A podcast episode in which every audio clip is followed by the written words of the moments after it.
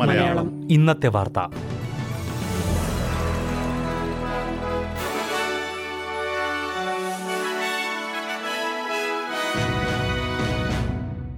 നമസ്കാരം. S B S Malayalam ഇന്നത്തെ വാർത്തയിലേക്ക് സ്വാഗതം. ഇന്ന് രണ്ടായിരത്തി ഇരുപത്തി മൂന്ന് ഒക്ടോബർ മുപ്പത് തിങ്കൾ. വാർത്തകൾ വായിക്കുന്നത് ബിജു ശിവദാസ്. ഇസ്രായേൽ ഹമാസ് സംഘർഷത്തിന് പരിഹാരം കാണണമെന്ന് ആഹ്വാനം ചെയ്ത് ഓസ്ട്രേലിയയുടെ മുൻ പ്രധാനമന്ത്രിമാർ സംയുക്ത പ്രസ്താവന പുറത്തിറക്കി. ഇപ്പോൾ ജീവിച്ചിരിക്കുന്ന മുൻ പ്രധാനമന്ത്രിമാരിൽ മുൻ ലേബർ നേതാവ് പോൾ കീറ്റിംഗ് ഒഴികെയുള്ള മറ്റെല്ലാവരും ഒപ്പിട്ടാണ് പ്രസ്താവന പുറത്തിറക്കിയത്. John Howard, Kevin Rudd, Julia Gillard, Tony Abbott, Malcolm Turnbull, Scott Morrison എന്നിവർ പ്രസ്താവനയിൽ ഒപ്പുവച്ചു.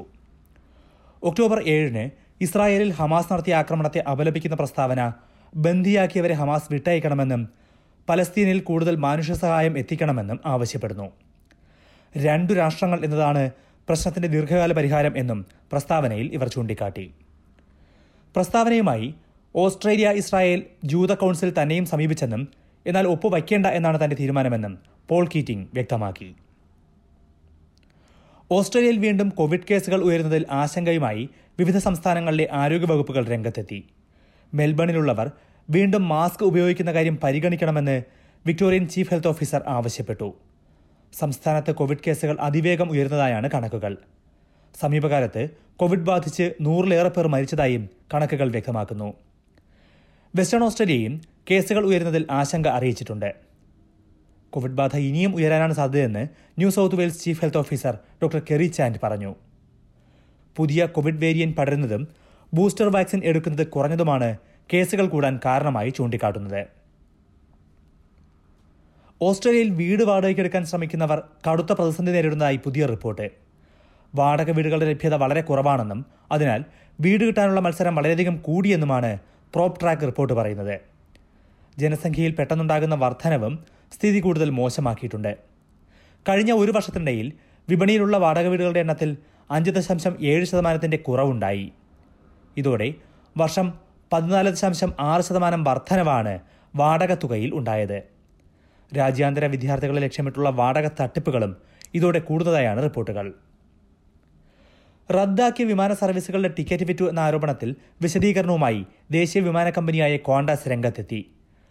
Australian competition and consumer commission തുടങ്ങിയ നിയമ നടപടിയെ വിമർശിച്ചാണ് കോണ്ടാസിന്റെ പ്രതികരണം. ഇരുന്നൂറ്റി അൻപത് മില്യൺ ഡോളർ പിഴ ഈടാക്കണം എന്നാവശ്യപ്പെട്ടാണ് കോണ്ടാസിനെതിരെ എ ട്രിപ്പിൾ സി നിയമ നടപടി തുടങ്ങിയത്. എന്നാൽ വ്യോമയാന മേഖലയിലെ യാഥാർത്ഥ്യങ്ങൾ മനസ്സിലാക്കാതെയാണ് എ ട്രിപ്പിൾ സി നിയമ നടപടി തുടങ്ങിയത് എന്ന് കോണ്ടാസ് പ്രതികരിച്ചു. വിമാനങ്ങൾ റദ്ദാക്കുന്നത് ഒരു വിമാന കമ്പനിയുടെയും നിയന്ത്രണത്തിലുള്ള കാര്യമല്ല എന്ന് കോണ്ടാസ് ചൂണ്ടിക്കാട്ടി. ഓസ്ട്രേലിയൻ പ്രധാനമന്ത്രി ആന്റണി ആൽബനീസി ഈ ആഴ്ച ചൈന സന്ദർശിക്കും. ഏഴു വർഷത്തിന് ശേഷമാണ് ഒരു ഓസ്ട്രേലിയൻ പ്രധാനമന്ത്രി ചൈനയിലേക്ക് പോകുന്നത്. ചൈനീസ് പ്രസിഡന്റ് സി ജിൻപിങ്ങുമായി ആൽബനീസി കൂടിക്കാഴ്ച നടത്തും. നയതന്ത്ര വ്യാപാര മേഖലകളിലെ പ്രതിസന്ധികൾ ഇരുവരും ചർച്ച ചെയ്യും. അതേസമയം പ്രധാന വിഷയങ്ങളിൽ ചൈനയുമായുള്ള അഭിപ്രായ വ്യത്യാസങ്ങൾ തുറന്നു പറയാൻ സർക്കാർ മടിക്കില്ല എന്ന് സോഷ്യൽ സർവീസസ് മന്ത്രി അമാൻഡ റിഷ്വർത്ത് വ്യക്തമാക്കി. എന്നാൽ സഹകരണം വീണ്ടും മെച്ചമാക്കാൻ പ്രധാനമന്ത്രി ശ്രമിക്കുമെന്നും അവർ പറഞ്ഞു. എസ് ബി എസ് മലയാളം ഇന്നത്തെ വാർത്ത ഇവിടെ പൂർണ്ണമാകുന്നു. അടുത്ത വാർത്താ ബുള്ളറ്റിൻ നാളെ വൈകിട്ട് അഞ്ചു മണിക്ക് കേൾക്കാം.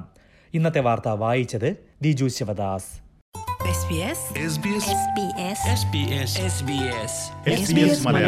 ഇന്നത്തെ വാർത്ത.